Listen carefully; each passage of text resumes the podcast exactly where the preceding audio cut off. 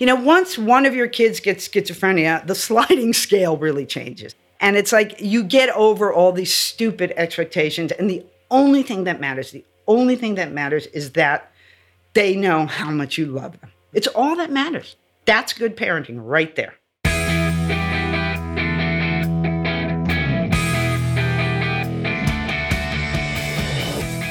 Hey guys, welcome back to the show. This is MILF Podcast, the show where we talk about motherhood, entrepreneurship, sexuality, and everything in between. I'm Jennifer Tracy, your host.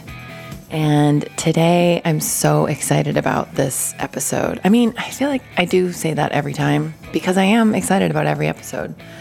But, well, first of all, welcome to 2020. I know I already welcomed you last week, but it's pretty epic. This is this is a big year for a lot of reasons.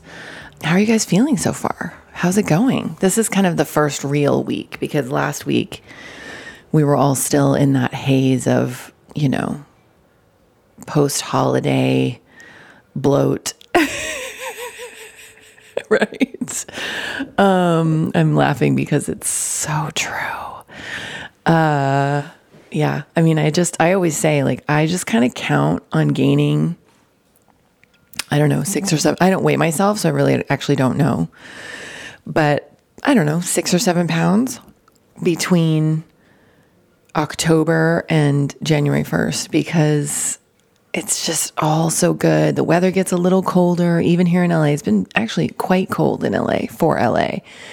So I crave that heavier, carbier, savorier, and sweeter stuff. And it's just, I'm not to not eat it. Sorry, not sorry. Oh, hi. Hi, my dog's talking to me. My slash is talking to me while I'm doing this intro for you guys. So, couple companies I wanted to highlight today. One is called Mighty Girls, my T T E E girls.com and this woman is just amazing and she's a lawyer by day and a mom by day and night. and she founded this company called Mighty Girls, and it's clothing that has inspirational mottos on it for little girls.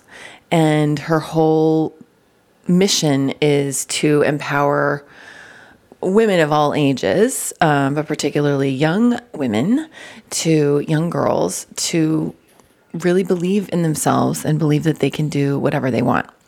So, despite you know, gender assigned capabilities and stereotypes. So, anyway, it's a beautiful, beautiful company. Please check it out, mightygirls.com. She's been so generous to offer us a discount code with the code MILF20. They make great gifts if you don't have a daughter and you have friends with daughters. It's really special and unique. So, go ahead and visit them mightygirls.com. Use the code MILF20 at checkout to get 20% off. And I just, you know, again, I just to be clear, like these are not sponsors that are paying me for these ads. I'm just highlighting really rad companies that are doing amazing things and helping people. So the other company that I'm highlighting today is called Fluide. It's spelled fluid with an E on the end. And their website is fluide.us. I'm obsessed with this company. It's makeup.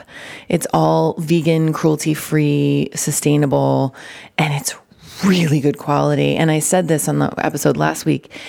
This red lipstick, I have two different shades of red. It's the only lipstick I've ever used that not only stays on, but doesn't bleed because red lipstick, I find, bleeds. I also have trouble with eyeliner. If it's not you know, wet eyeliner, I can't use pencil eyeliner. It just smudges all over the place and I look like I did when I was in my early 20s and I was drinking like crazy.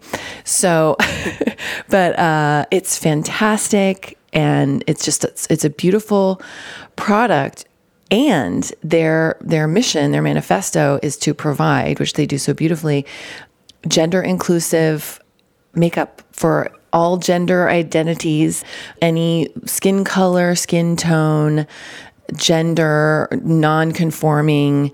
That's what this is for. And I'm just, it's such a beautiful idea. It's so needed. And it's perfectly executed. Please check out their website, fluide.us. And also, they have also generously offered my listeners 20% discount. So, MILF20 at checkout. Please, if you do nothing else, try the lipstick. It looks like lip gloss because it's you paint it on. I'm telling you, you'll order six more. I, I was blown away when she sent me this stuff. I was like, oh, okay, cool, I'll try it. Uh, every single thing I tried. I have glitter. I have three lipsticks. I have like some highlighter that comes in a little pot. It's all fantastic. It smells good. Please check them out. Fluide.us. Beautiful, beautiful company. Incredible quality makeup and with a, a wonderful mission. So, okay, now I'm going to introduce today's guest. Today's guest is Mimi. Her name is Miriam Feldman. She came to me through the World Wide Web. She found out about my podcast and she reached out to me and said, Hey, I would really like to be on your podcast. And we talked on the phone. And within 30 seconds, I knew I had to meet this woman. She just wrote a book. It's coming out. It's called He Came In With It A Portrait of Motherhood and Madness. And it's about her son and his diagnosis with schizophrenia and how that affected her family. And this woman blew me away when I got to know her on the phone and then when I met her in person. Now, the interview speaks for itself, but I will warn you that when I went to visit her, she so she lives between Washington State and she comes down to LA where she lived for years and years and years. She grew up here. When she's here, she's in a guest house. And when we had set this time for the interview, the gardeners for the main house were there, and there was nothing we could do about it.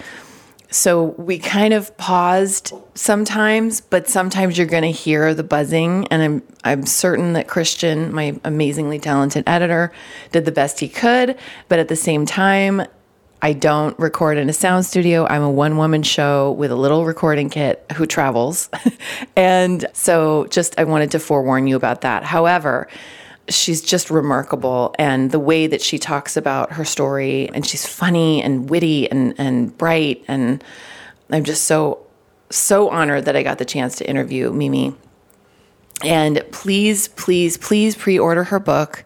There'll be a link to that in the bio and enjoy my conversation with Mimi Feldman.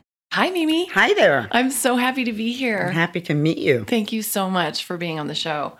So, I just want to back up because before we hit record, you were telling me this funny story about how you had to self tape a 90 second pitch. Yes. Chilling. for my your book? Yes. My um, publisher told me after I had been in LA for two weeks and had all kinds of people who could have helped me do this, that I had to have this thing for her within a certain period of time. So I had to sit down and do it myself. And at first, I was going to have my husband do it, but that ran out of patience very quickly. and so I spent one night sitting in front of my computer by myself, looking at myself in the computer and, and trying to do this 90 second pitch. And it was I almost went into psychosis. I mean, I, I was, I didn't, you know, when you get to my, be my age, you're okay with the fact that you're aging, but you don't spend a lot of time really looking at your face. Yeah. It's, I, have talked to a lot of friends of mine, and it's kind of thing you just sort of avert your eyes and yeah. it's all fine. and so all of a sudden, I'm sitting there looking, and it's not particularly flattering light. And I'm sitting there and I'm saying my little pitch about the book, and in my mind, I'm saying, I have jowls. I have fucking jowls. How did that happen? While I'm reading this other thing. And by the end of that night, I just gave up. And then the next day, I did an elaborate lighting thing on my window with scarves and you know of different colors to warm this part and dull that part.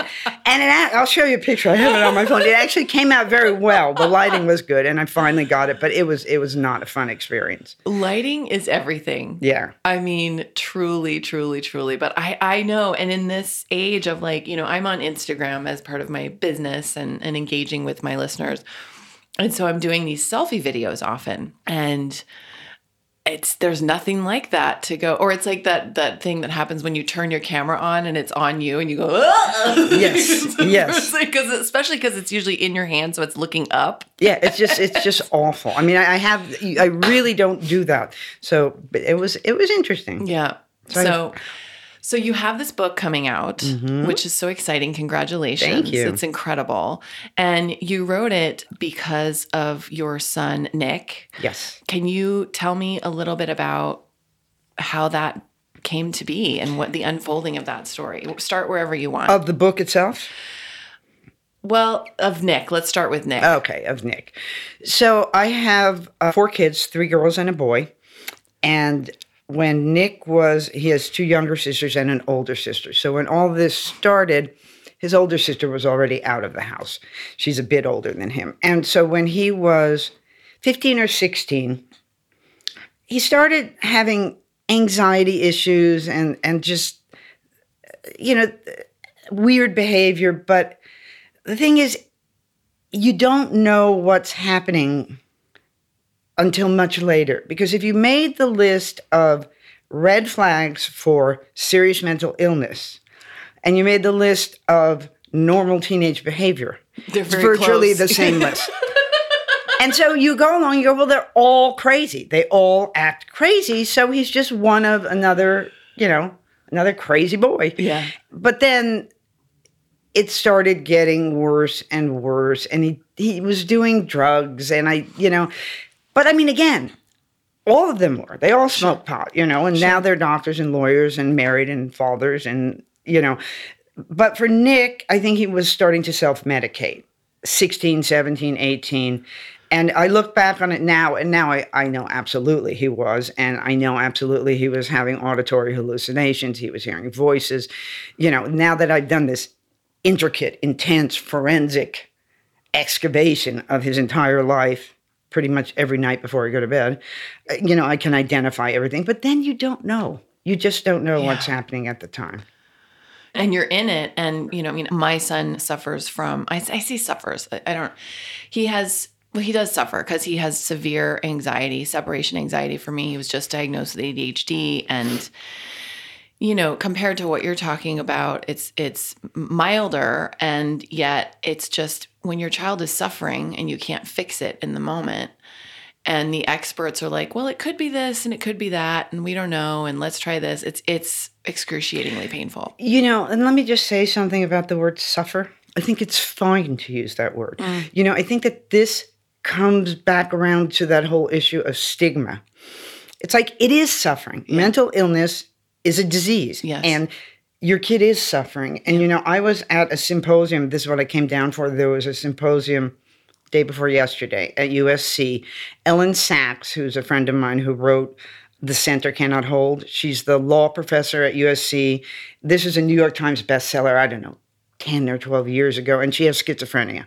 And she's a law professor, and she's founded and runs the Saks Institute for Law and Mental Health at USC. And she did a symposium with Esme Wang, who wrote a book that just came out called The Collected Schizophrenias, who's another woman who has schizophrenia.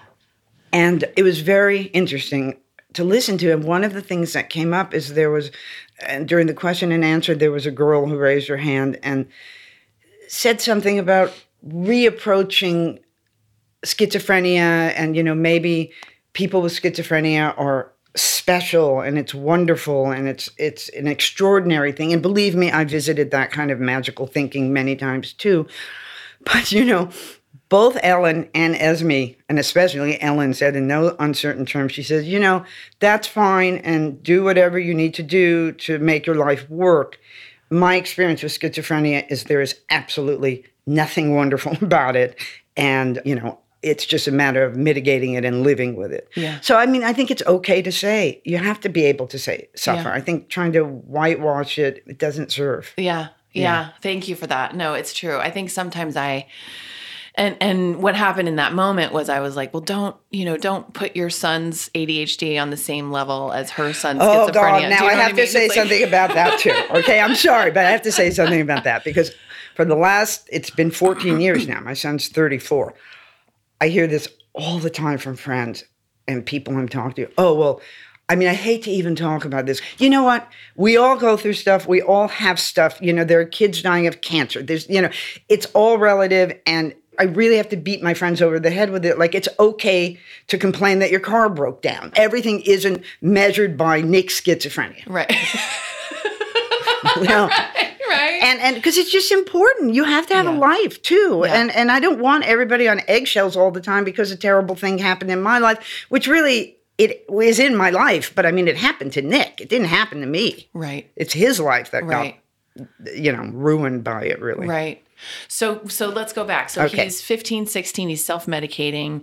And at what point did you and your husband sort of say there's something going on here. What do we need to do? Well, it's all really spelled out in lots of detail in the book. But basically, what happened was there was a suicide attempt, and it was he. You know, he was out. He was high on mushrooms. And I mean, when I think now that those kind of drugs, because I didn't know that then, but those kind of drugs, those um, psychotropic drugs, are just the worst thing somebody who is developing something like this can do. And and he cut his wrist. And that was when we realized, okay, this is something. Yeah. And so he started going to therapists. And then you go through this arc of, of diagnoses of, you know, his anxiety, his depression. You know, we'll try this, we'll try that, different medication. And I think when he was about 19, you know, then he finally, he managed by the skin of his teeth to graduate high school. And then he was sort of messing around going to junior college a bit. And when he was around 19, they said bipolar. And then later that year, about a year later, they said it's schizophrenia. And uh, through all this, like, how are you uh, coping with this? And and and raising your other children and working and Well, you know, I'm a real, I, I, I like to say I'm like pathologically functional. You know what I mean? Like the house can be burning down and I can still function. Yeah, So, but it, it, didn't serve me. I'm less functional now than I was 10, 15 years ago because it's healthier to allow yourself to your behavior and your feelings to be relative to what was going on. But back in those days, you know, I had little girls at home. I had an 11 year old and a 13 year old when this all started. So basically, what I did is I just danced as fast as I could. You know what I mean? I just, I ran a business, have a, I'm a painter. I'm an artist, but I had a business for 30 years doing decorative art in houses and restaurants and things. And we traveled all over, and I had eight guys working for me. And so I had a whole business I was running. So I was running my business, going to construction sites, dealing with all of that stuff. I had three kids still in school, two little girls at home. And I just pretended like everything was fine. As it was all unraveling, I just pretended like everything was fine, and then I would drink a lot of red wine and I would cry in the bathroom with the shower on at night, mm. and then do it all again the next day. And now that my daughters are grown and we have a different kind of relationship because they're adults, and I've since learned from my daughters because they talk to me about it now, is it was completely the wrong thing to do, especially my youngest daughter, because they know what's going on. Of course. They know something is terribly wrong. And there I was, you know, acting like everything was fine and pretending and pretending and pretending. And she had such a sense of insecurity and not knowing which side was up. And I thought I was doing the right thing. I thought I was protecting them. Yeah. And I was making, especially my youngest one, crazy. yeah, You know, I, and for example, one night I was doing my cry. I would, I really would cry in the bathroom with the shower running, Yeah. and then I would come out, and I came out and I thought they were in bed, and one of them was up and caught me, and there I was busted. I was clearly crying, and she said, "Mommy, you know what's going on? What's wrong? Why are you crying?" And I figured, you know, no way to go but the truth, and I said, "I'm crying because I miss your brother." And she said, What do you mean you miss Nick? Nick's not gone, Nick's here. And I said, Yeah, but he's not who he was supposed to be. And she looked at me and she said, Yeah, he is. It's just not what you thought. Oh my gosh, Which is, from the mouths yeah, no kidding. And you know what? That has informed my I've just got my chills all yeah that has informed my um, processing of this ever since and it still does and How old was she? she was 11 12 something like that and you know the name of the book is he came in with it. Mm. And it had a different working title all along and it was the night before we sent it out that i got my title. And it's a very to me very important part of the whole story is that, you know, you have these children and you have, you know, we all have our hopes and dreams and our ideas of how things are going to be. And with schizophrenia in particular, and probably other things too, but with schizophrenia, schizophrenia is, um, it has kind of a cruel joke aspect to it because they're right there in front of you, all in one piece, looking the way they always look, but they're gone. And there's a part where you just can't process that. You know mm. what I mean? Because it's not a disease like cancer or something where you know the science of what's happening. The doctors don't even know really what's going on. And it's like it's your kid, but it's not your kid anymore. Yeah.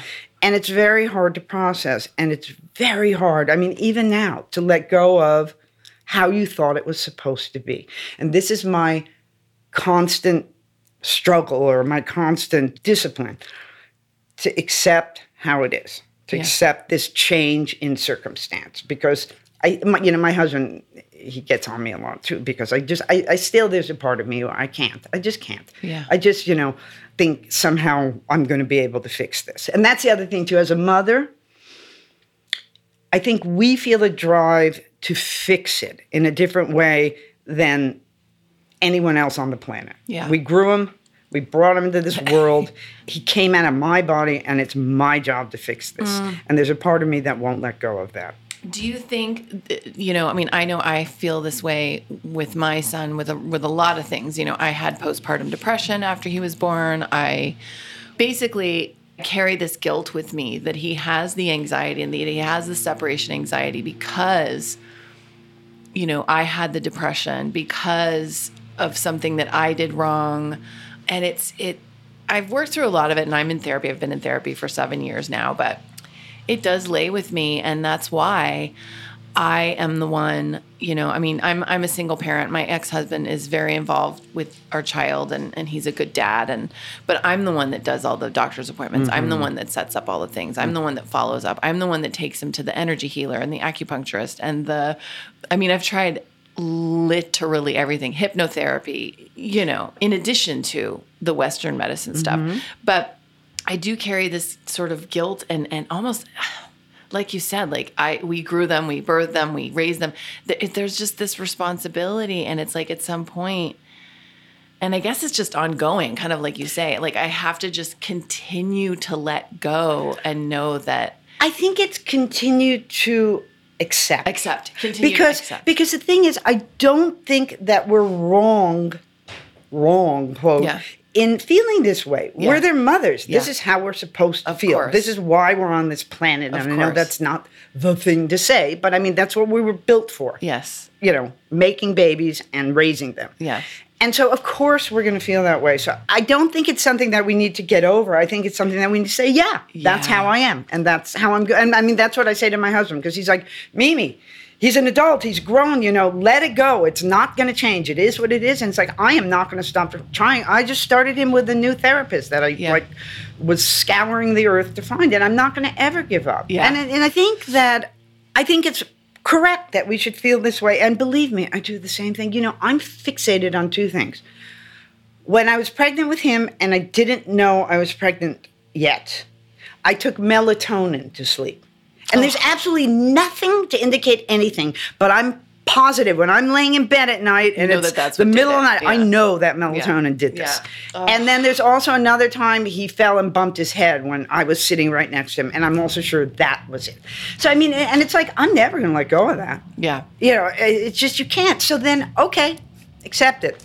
But back to the title. So he came in with it was you know the original title for the book all the couple years i was writing it was the bad 10 years which was about this decade in my family's life because hold on to your hat during this 10 years that nick developed schizophrenia i had a brain tumor i had major neck surgery my husband had a heart attack and not one but two of my daughters had cancer. So i mean it was insane. Yeah, it, you know, it was you couldn't believe what was happening was happening. You know, when my when Lucy, my middle girl, got this thyroid cancer, I mean, I almost went off the deep end. It was just really, really, universe, this is happening. Yeah. But we got through it all. So originally, the book was about this wild and crazy, excuse the expression, ten years. Yeah. But as I wrote the book, it became what it was supposed to be, and the book really is about Nick and me, and all the other stuff is part of it. But it's about Nick and me, and it has kind of a through line back to my mother, mm. and it's about making art. And it's about our family because we're all art makers. And none of that was even in there when I first wrote the book. And so at one point, like we were just saying, how you were saying you go to all these people and you, I, I have a thing that happens to me, this frenzy I go into every few months where it's like, I've missed something. There's got to be an answer out there. I can't believe there's an answer out there. And I just start scouring the world for that hidden solution that I haven't found yet. And during one of these frenzies, I remembered that I have a friend who does these really precise and scientific astrological charts, you know, the ones that are very yes, involved. Yes. And she had asked, she's a wonderful friend and she's very interested and sympathetic to Nick's situation. And she had asked me at one point if I wanted her to do his chart. And I'm not into astrology and I just, I never followed through on it. And then uh, during one of my frenzies, I was like, Shannon, the astrological chart, maybe it's there. And so I called her up and I asked her to do it. And she called me back within a day or two. And I, I remember this so clearly, you know, hello? And she said, Mimi, he came in with it. Wow. She said, every single sign, every single signifier for mental illness for his life is right there from the second he was born. And then she proceeds to describe to me all these things that I didn't really understand even the terminology. So I'm madly taking notes. And as she s- we're talking, I just kept doodling. He came in with it. He came in with it. And then at the end of the conversation, she just said sadly, she said, "He came in with it." And so I took those notes and I put them away, but I didn't really think that much about it again because astrology is not my thing. And then later, a year maybe later, when we were searching desperately for the correct title for the book, I was talking to my agent and we were just, you know, spitballing. And I said, I have this one thing. And I pulled it out and I read it to her. And she said, Oh my God, that's it. And it's so much it because it goes back to the thing of, yeah, he is, mom. It's just not what you thought. Yes. Is Nick was delivered to us. And yes, I will spend the rest of my life picking apart the circumstance and trying to figure out what caused it and what I could have done to avoid it. And there is scientific information that lends itself to the idea that it could have been avoided. And that's the thing that is most difficult to live with. But the fact is, when I can be most at peace is when I just accept he came in with it. This is how he was delivered to us.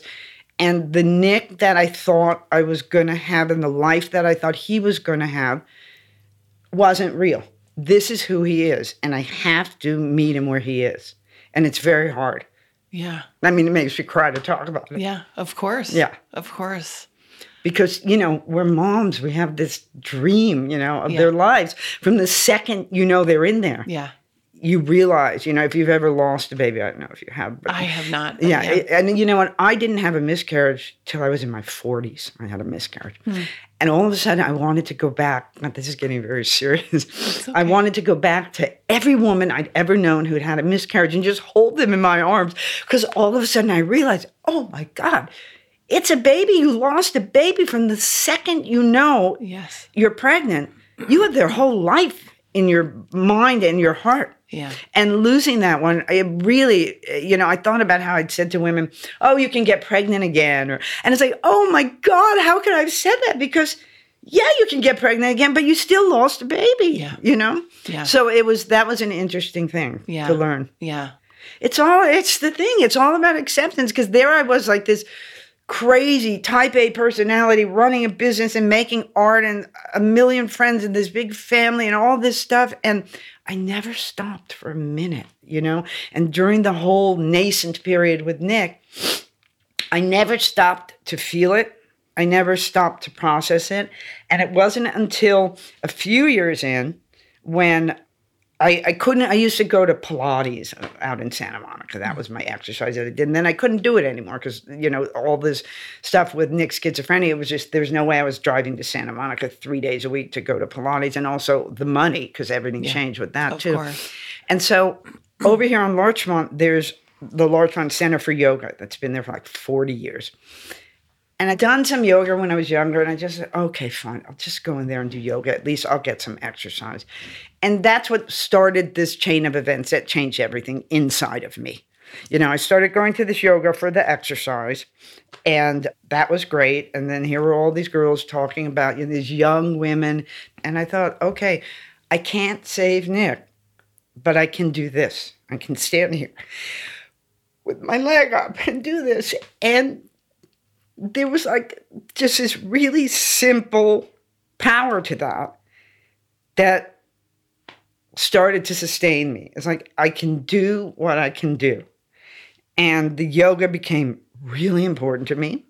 And I started listening to the pretty young girls who hadn't had any tragedy in their lives yet because they were delivering wisdom that comes from thousands of years ago. You know, they were they were the delivery system. It didn't matter that they hadn't had, you know, my circumstance. I I started listening and I started learning and all of a sudden this thing that had, you know i used to be in the yoga class and i would like i had like this monologue going in my head of you know making fun of everybody and making jokes in my head and all that and then that quieted and i started listening and i started changing you know and i and i was able to start to just sit in what was happening and just allow it and not just stay so busy that I didn't feel it. And then I also, another friend dragged me to meditation.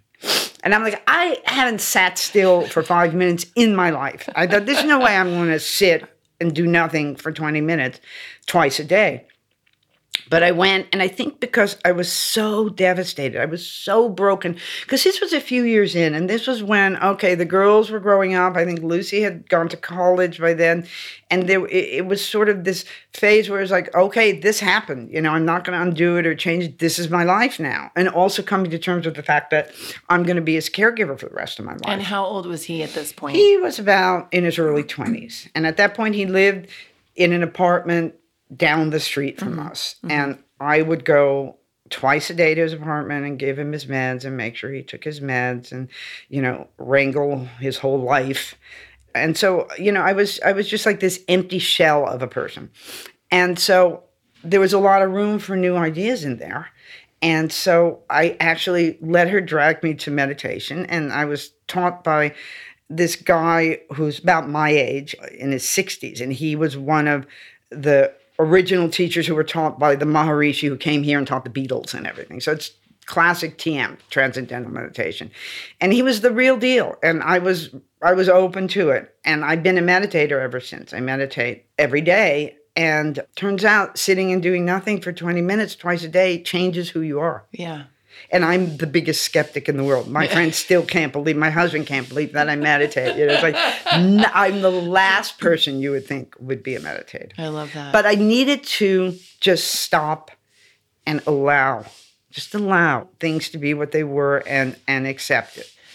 Mimi, I want to talk to you about bringing art in as therapy and how you integrated those things. And we're sitting in your friend's guest house looking at Nick's self portrait that is going to be the book cover. Mm-hmm. So amazing. When did that come to be, or was that always just part of it? Was Nick always an artist? Yeah, you know, we're a big arty family. And, you know, my husband's a painter. I'm a painter. And my husband paints very, um, abstract paintings. So my husband and I, that's we met because he had an art gallery. He gave me my first show, so I married him. um, we've been together almost 40 years now. We lived downtown LA in the first wave of the artists that lived down there oh, when it was really cool. When it was the real deal. Yeah. Was, we were cowboys. It was great. And um, like when the brewery was pre-brewery. Pre-brewery. Yeah. The brewery was still a brewery. Yeah. We met at Al's Bar. Oh my god. You gosh. know Al's Bar? Yeah, of course. Yes. I used met. to hang out down there a lot. We met at Al's Bar. Not at the bar, but downtown. And it's a funny thing because there's a mural on the wall that's gone now, but there was a mural on the wall of Pocahontas and John Smith. And it was a very funny thing because I met my husband in Al's bar. I was a bartender. And he there's a long story about how we met but a friend of mine had seen him at an art opening and thought he was cute and i was going to hook her up with him and then we ended up together. And it's sort of that john smith story Yes. with pocahontas and then one day we walked in there's this mural that uh, roger herman did who's a well-known artist that teaches at ucla now. So that was our place. Al's bar was the heart of our relationship. So that was always our life. Art making was the important thing in our life. And then we had these kids, and they're kind of all artists. You know, it's not their careers, but Nick would have been. Nick was prodigious. You know, he was going to be a famous artist. There's really no question. And, and you know, his history with schools and special programs and things that he got into. You know, I have four kids. I don't think everybody's a prodigious artist. Yeah. But Nick was. Wow. And so now he doesn't paint anymore. And you can see in this picture, now he was about 16 when he did that. And that's a prescient image. You can see something's going on oh, there. Oh yeah. And now he colors in coloring books. He doesn't want to do original stuff. I try and talk to him about it, but you know, one of the things with schizophrenia is it has what they call the flattening affect, which just doles down motivation, interest, you know, ability to connect with things and ideas and people. And so he still draws because when you're a drawer or a painter, and I use that weird phrase because it's different than artist because I think artist is up in your head. Mm. You know, because in my business, I do when we do murals and things, we ended up also I became a painting contractor. So I do straight painting too. Yeah. And I'm as happy painting a wall white as I am doing a painting. It's the paint. And that's why I don't understand or I can't relate to all the stuff that people do on the computers now because Yeah. it's not that I'm think it's not art, but it's not art like I know it. Because to me, it's the paint. Yes. So when you're a painter, when you're a drawer, you see people who just are constantly, they're always Yeah. drawing. And so he still draws, but he draws in like, you know, Ninja Turtle coloring books and Yeah. and he And has he's 34 now. He's said? 34, yeah. And it's he's kind of in a way he's childlike in a way he's kind of stuck in a certain phase of his life but i mean he's not like a child but he has definite childlike attributes Yeah. yeah. And he lives near you and your husband now in Yes, Washington. he lives in we moved him up there he lives in a hud subsidized housing he's he he gets disability and so he we have because you know it's very hard to support a whole other sure. Life in addition to your own life. Sure. and and it doesn't work for him to live with us. It doesn't work for him. It doesn't work for us. Yeah. and i mean i could go on about that but i mean that is what it is and so he lives in his own apartment and now in washington it's wonderful i don't have to go every day to give him his meds they have dhs and he has a caregiver who comes and gives him his meds now i see him several That's times great. a week Yeah. but i'm able to come here i'm able to yeah. Live travel your life. yeah. And that's another thing too, back to the thing of mother. Because and I know, you know, I've had relatives and people say, Well, why don't you let him live with you? Ugh. And I love when people judge when they have no personal experience. well, you know, you might as well say, Well, if you're cold, why don't you build a fire in the middle of your living room? You know, it's like you have to understand what the dynamic here. And I don't. I don't have to defend myself Yes. with that stuff. It's just, you know, I know the truth of it. And and you have to make your peace with that of like, I'm not helping him if I give up my life. yes.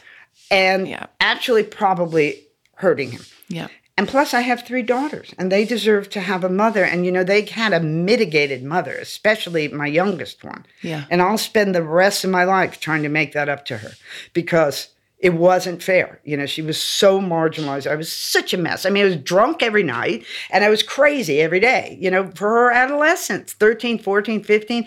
And then when Nick, we finally got Nick out of the house and Lucy had gone to college and Scarlett was married and we had bought the property up in Washington, and Craig was spending a lot of time up there building our house. Then it was just Rose and me in the house, mm. and and all of a sudden there was nothing but space around how I had let her down, mm. and you know I made up my mind that I was going to make it up to her, and we had some wild years, Rose and me in that house, and me just doing anything and everything that I could do to just like, you know, oh, you want you want uh, you know super expensive weird acupuncture? Sure, we'll go there. oh, you want you know Korean uh, you know herbal drink that looks like mud and costs seven hundred dollars? We'll get that. Yeah, anything she wanted. Oh, you want to be a vegan? Okay, we'll purge the house. And, yeah, it went on and on. And I mean, it was I was like This just while she was in high school. yeah. I mean, I was just it was just like I, I was I was jumping through hoops to do anything to make it okay for her, and you know it was ridiculous. It, it And was how ridiculous. Is Rose now? Rose is twenty five now. And where does she live? She, uh, she's 26. I'm sorry. She lives in Virginia. She's married. She lives out in the country in a small town in Virginia on five acres with her husband, and she's wonderful now. And I have since learned with Rose was a thing. You know, the high school years were it was a nightmare. I mean, her avocation during those years was to destroy me, and and she almost did too. So you know, you know three inch square little pastries from Erewhon that cost $47 every day didn't help at all. And what ended up helping in the long run was just loving her. That was the thing is I made up my mind I was just going to love her. And I created what I call the buckets of love method of parenting. So there I had this 15-year-old girl going, "I hate you. I hate you."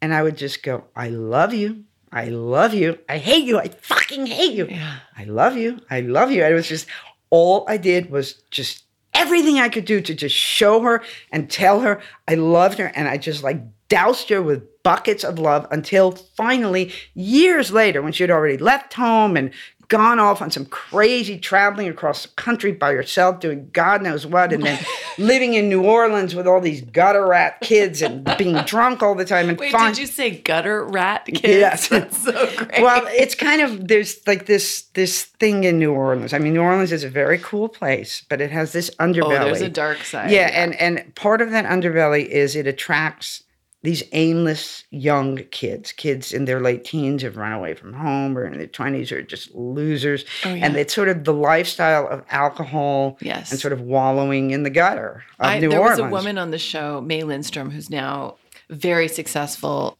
beauty. She's a beauty company. She makes organic, like small batch made beauty products, uh, uh, facial cleansing, facial care, of skincare. Mm-hmm. And anyway, she's just one of the loveliest people I've ever met, and I just love her. And sh- I interviewed her, and her story is crazy. Like it's so, it's such a good interview. You guys, my listeners, you should go back and listen to that if you haven't. I think yet. I will. Oh my god, it's so fascinating. She lived in New Orleans, and she talks about this on the show. She lived in New Orleans in this crazy house, and then they moved out of that house. They were in their twenties, she and this girl, and they moved into a house of vampires. And I was like, wait, what? She goes, yeah. She's like, I mean, I don't know, like what, but they called themselves vampires. They only came out at night. Like I was like, what? There's so But that's much New of that Orleans. That's totally New and Orleans. my girls, Lucy lived there for a while too. She went to visit Rose and then didn't leave. They lived in the ninth ward. Yeah. I mean, they were like, really, guys. I mean, it was scary where they were. Yeah. Lucy got a gun held to her Oh, head. God. I mean, I, I was just, you know, I was going crazy during that time. But back to Rose, the thing that did it for Rose, because, you know, Rose is still dealing with her own issues and her own trauma from her childhood. And I feel tremendous amount of guilt, but I did the best I could. But the thing that healed her in terms of me was that just the buckets of love. And there was, she told me about this. And it's just like the most touching story. I hope she doesn't listen to this because she'll be mad at me, but it's kind of private. But I'm Jewish, my husband's Catholic, and one of our oldest daughter was raised by her. Um, my our oldest daughter is my stepdaughter. She she became ours when she was you know I met Craig when she was six, so she's as much my daughter as anything. But she was also raised by her maternal grandmother, and so she's she's Christian. And Rose has in the last few years moved into that. And she said she was talking to the pastor, and he was talking about Jesus and Jesus' love and all of this, and he asked these people, you know, this group of which Rose was one, when in your life have you felt that kind of love, the kind of love that I'm teaching about? Here I'm gonna cry again. And she she told me that she thought about it and she thought about it and she remembered a time when she was in New Orleans and she was in the gutter and she was walking around and you know she'd been sort of kicked to the curb by a boyfriend and kind of was living in somebody else's place and just her life was awful. And she was walking around the city and she was drunk and she was miserable and i called and i stayed on the phone with her and we talked as she walked through the city and i wouldn't hang up and i talked to her and i talked to her until i said, I'm not going to hang up till you're safe and you're home. And then when she was home, I asked her if she wanted to hear a lullaby. And yeah, uh, you know, that's kind of a very funny thing because I have the worst voice in the world. when they were little and I used to sing them lullabies, they would look up at me and they would go, Don't sing. but, you know, she was so bereft and hurting so much. And I said, You know, it was "You Are My Sunshine." That was what I used to sing them, and so and I sang her the song, and I stayed on the phone till she fell asleep. And she said that was the time that she realized what that kind of love was, and that's what healed her. And we're so good now. I mean, she hated me, but we're so good now, and that's the thing about this whole mothering thing. And like, oh, you know, they're not a you know Vassar or they're not living this life. You know, once one of your kids gets schizophrenia, the sliding scale really changes. And it's like you get over all these stupid expectations. And the only thing that matters, the only thing that matters is that they know how much you love them. It's all that matters. That's good parenting right there. You know, I mean, you can screw them up in a million ways, and you can do all kinds of things. But the but the I think the line between successful parenting and not is they just have to know that you have like Jesus caliber love for them. Yeah, so that that was a good thing. So everybody's good mom. now. You're an amazing mom, Mimi. I'm just am, You are. I you don't know. are. You are.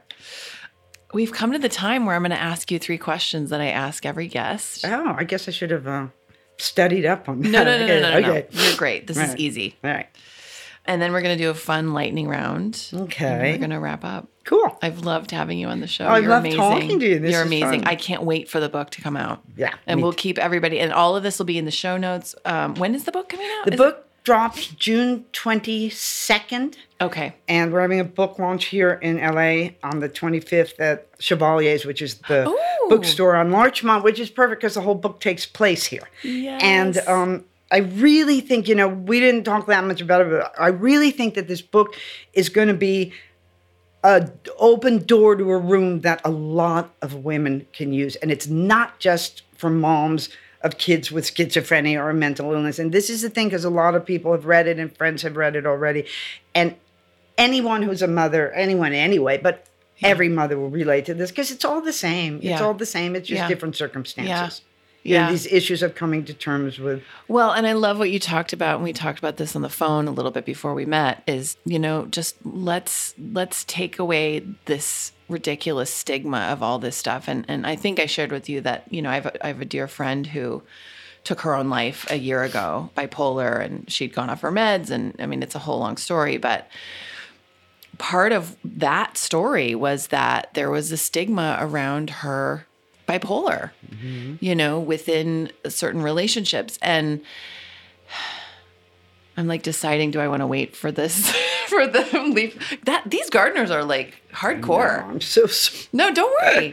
Listen, It it's LA. It's part of uh, the beauty of living in LA and we get we get trees and I'll tell you one thing though, it's a thing I don't miss up in Washington. It's so quiet. It's yeah. so nice. Yeah. It's sensory overload. I mean, my son, speaking of, you know, he has all these sensitivities. So he's ADHD, dyslexic, he has central auditory processing. He had some visual stuff, but that seems to be correcting itself. Tell me about the central auditory processing. What is that? Oh, yeah. So- involve? When he was originally tested in second grade, we also had, and again, like I was in charge of all this. So I went to every single specialist that I was told to go to. So it was like, have him auditory tested. So we went to an audiologist and she tested him and she said he absolutely has central auditory processing. So it's complex and I don't actually fully understand it. But in layman's terms, it's where if there's any kind of like that kind of background noise for him he couldn't be, be engaged in a conversation with us if there's if there's a room like for example his second grade classroom was crazy he went to a progressive school the first and second grade were mixed if two kids were talking in the corner of the room and the teacher was trying to give a lesson he couldn't hear what the teacher's saying You know, it's interesting. That's why I asked because the same thing exists. That's a feature of uh, schizophrenia. They don't have the filters. yes So everything. When I was it all comes in at once the thing, one of the things that saved me, or at least kind of armed me to deal with this, is when this first happened. Somehow I managed to stumble into NAMI, the National Alliance on Mental Illness, and they have a 12 week educational seminar that you can go to that teaches you how to deal with mental illness as Oh, a wow. as a loved one. And one of the experiments that they did is we went off in pairs and everybody sat around a table and their partner stood behind them.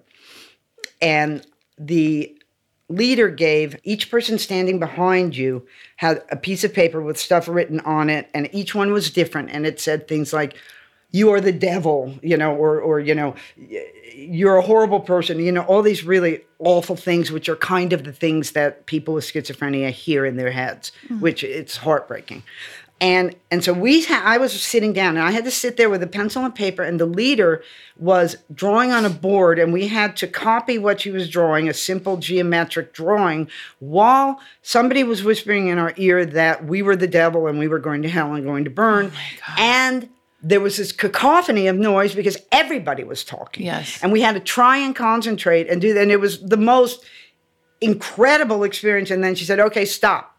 And she said, that's what is going on inside your loved one's schizophrenia's oh head every God. day. Yeah. And that's the same thing. That's Yeah. it. It's like imagine everything coming at you at the same velocity. Yeah.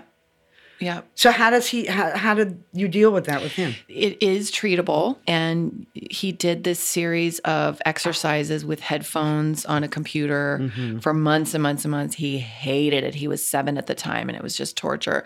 But it did help. You can like basically retrain. And and part of it is developmental. Right. You know, same thing with the ADHD and the way that the psychologist, the child psychologist explained it to me. He said, you know, it's like his working memory and his processing speed have not caught up with his intellect because he's actually reading at a ninth grade level. He's 10. right. But his processing and working memory is like second grade level. You know what's the nice thing about all of this, Jennifer, is he's going to be fine. Oh, yeah. You know what I mean? He's it's going to come to the point where all these things that are arcing and it's all going to converge, and he's going to be in his twenties, and it will all have been just that was his child. yes. You know? yes. Yes. And isn't that beautiful? Isn't that great? It's so great. Yeah. And I have to tell you, I'm so grateful for, I'm so grateful we live in LA. And I'm so grateful that my ex husband and I have the means to send him to this Mm-hmm. specialized school. And even if he wasn't in the specialized school, it's just, it's not, it's like, oh yeah, I have ADHD. Like he's, it, he can name it. Like it's like, oh, the sky is blue. I have ADHD. I have dyslexia. Oh, you have dyslexia? Me too. I've got dyslexia. Like It's there's no, so much better, it's, isn't it? I'm so grateful for that. There's no like, ooh, I don't this, you know, and and we got him the proper help and his because he couldn't read in second grade. He was not reading at all. And then we got him this amazing tutor at his old school who basically taught him how to read. And then now he's at this new school and he's killing it. And it's still hard. He's tired. And we're, you know, going through the process of figuring out what medication's going to help him like buffer that working memory and processing mm. speed, basically to help him while he's developing so that it's not so just exhausting and anxiety provoking Yeah. that you know because he's like i know i know how to do this stuff but then i just can't do it. And i'm like that must be really frustrating. Yeah. but yeah you're right. He's fine and and he knows he's loved. He knows he's supported. And the way this kid can articulate his feelings and his discomfort and move through it like i am so that's my proudest moment. I always say this. Mm-hmm. I don't care about his grades. I don't care about if he goes to college, where he goes to college. Like, none of that matters to me. That my most important thing is that he feels a sort of self confidence and that he feels fulfilled in whatever it is that he's doing, whether it's playing soccer, whether it's connecting with a friend, whether it's, you know, drawing. He loves to draw as well. Like, those are the things that are important to me and that he feels seen and heard by us. Yeah, well, you got it. You got it wired. Because the thing is, I didn't really get this until years into all of this with Nick. Until recently, really. You know, when all my kids were adults. And it's what do we all say as parents, as mothers? I just want my kid to be a decent human being and to be content. Yeah. We say that, and then what we really want is for them to go to Harvard and become a lawyer and make a lot of money.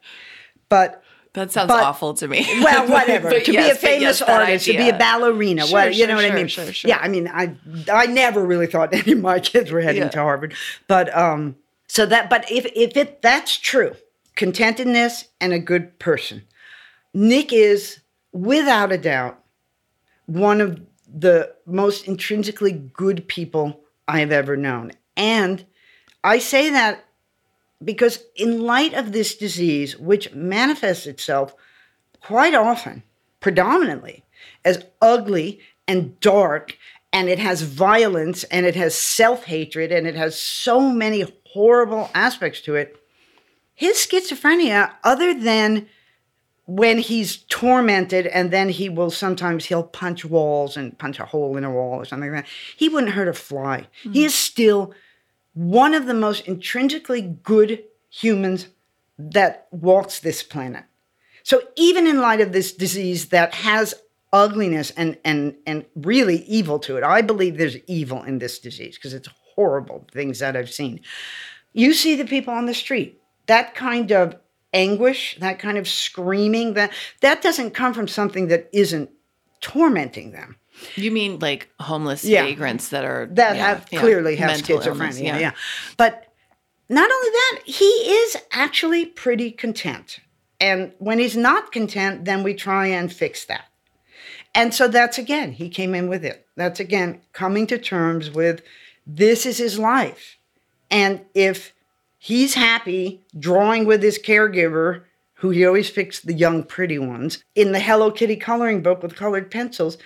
That has to be good enough for me. Yes. Even though he painted that when he was 16, yeah. even though he was going to be in museums, it has to be good enough for me. And yeah. it is. Yeah. It really is. Yeah. I mean, I have my dark moments, but it is. Yeah. So awesome. All right, I'm going to get to these questions. Okay. I have loved talking with you. Yeah, Just loved it every minute. What do you think about Mimi when you hear the word love? I, what come right to my mind, it's so stupid and corny, but just being a mother. I mean, I don't know. You know, I'm a really you know, I sound like I'm like a 1950s housewife the way I'm talking, but I, and you know, I'm a badass. I worked in construction for 30 years. I ran a business. I had eight guys working for me. You know, I'm not a housewife. But at the same time, when it gets right down to it, the best and most important thing that I do in my life is bring children into the world and be their mother. Mm. It just is. Mm. Even even more than the art, actually. Mm.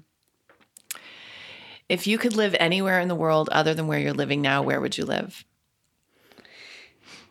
If I could really live anywhere right now, I think I would like to live the summers in Martha's Vineyard and the winters in Manhattan. Oh, yes.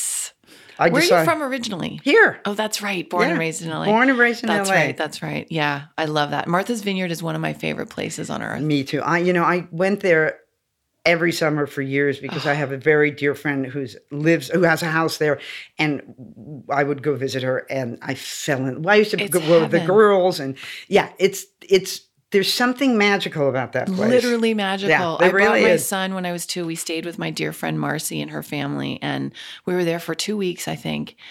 And I was like, what is this place where no one locks their door? Like the kids have this fun circus thing every Friday night. Mm. Like kids, you just, it's free. It's just, there's, it's, oh, very, it's, it's got a very artistry. It, yeah. it, oh my God, I loved it. I mean, I know it's all people of great means. Of course. There's no way I could yes. afford to live there, but but just the, but, but, the landscape. And itself. you know what? There's also a whole community of people who live there who are not the summer people, but just exactly. regular people like us too. Yes. So there is that. Yes. How do you define serenity? Well, do you mean like what what is serenity for, for me? Yeah.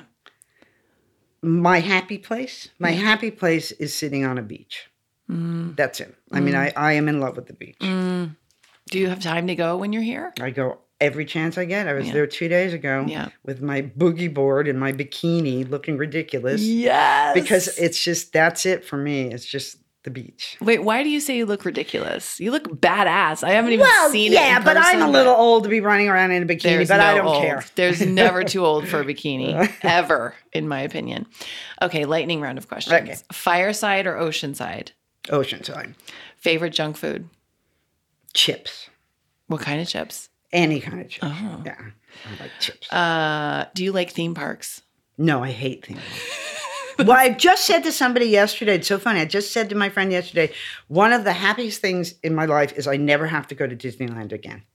Oh, yeah. I'll die without ever going there again. I know. Yeah, I don't have to ever go. They're all grown up. Shower or bathtub? I've been shower girl my whole life. It's funny you should bring this up because my husband and I are locked in this thing right now where he's supposed to be building me. We don't have a bathtub up there. And now I've decided I want a bath and I love taking baths. And so he needs to finish building me my bathroom. Yes, so I he would say does. bathtub now. Yes, he does. On a scale of one to 10, how good are you at making lasagna? Oh, 10. Really? I can cook. I don't have any false modesty about that. my mom taught me how to cook. Oh, Actually, it's funny you asked that question too, because this week, my daughter Lucy texted me, Can you send me your lasagna recipe again? Which I keep on my computer because all the girls keep wanting my recipes. And so I, I've written them down and then they lose them and I send them again. that's adorable. So it's definitely a 10. Yum. What's your biggest pet peeve? I think, um, let me think, what is really my bad? I really have a problem with chronically negative attitudes, people who are just negative all the time. I'm kind of a Pollyanna. And my real pet peeve is when you go in a store and you ask somebody who works in the store a question about what's in the store and they clearly like where is something or what something's good and they clearly don't know and they just make something up. And I'm I'm the, I'm the really obnoxious woman who they'll go, oh, we don't have that. And then when I find it, I will find that salesperson and say, look, you do have this. I love it. oh my God. Superpower choice invisibility, ability to fly. Fly, definitely. You don't have to go Oh, any further. Got it. Would you rather have a cat tail or cat ears? I think cat ears. I don't know why. But What was the name of your first pet? Marco Polo. He was a dog, a Dalmatian. What was the name of the street you grew up on? Longwood, So your porn name right? is I know this. Marco Polo Longwood. That that's definitely a man's porn name, though, isn't it? Really? That's a really good Yeah, it's a good one. Mimi, I love you so much. Thank you so much for coming oh, on the it's show. been a pleasure. Thanks so much for listening, guys. I really hope you enjoyed my conversation with Mimi. Please join me next week for a fresh episode of MILF Podcast. And remember to check out mightygirls.com and fluide.us. And both of those are giving us, generously giving us, 20% off with the code MILF20. Have a great week and weekend, and I'll talk to you next week.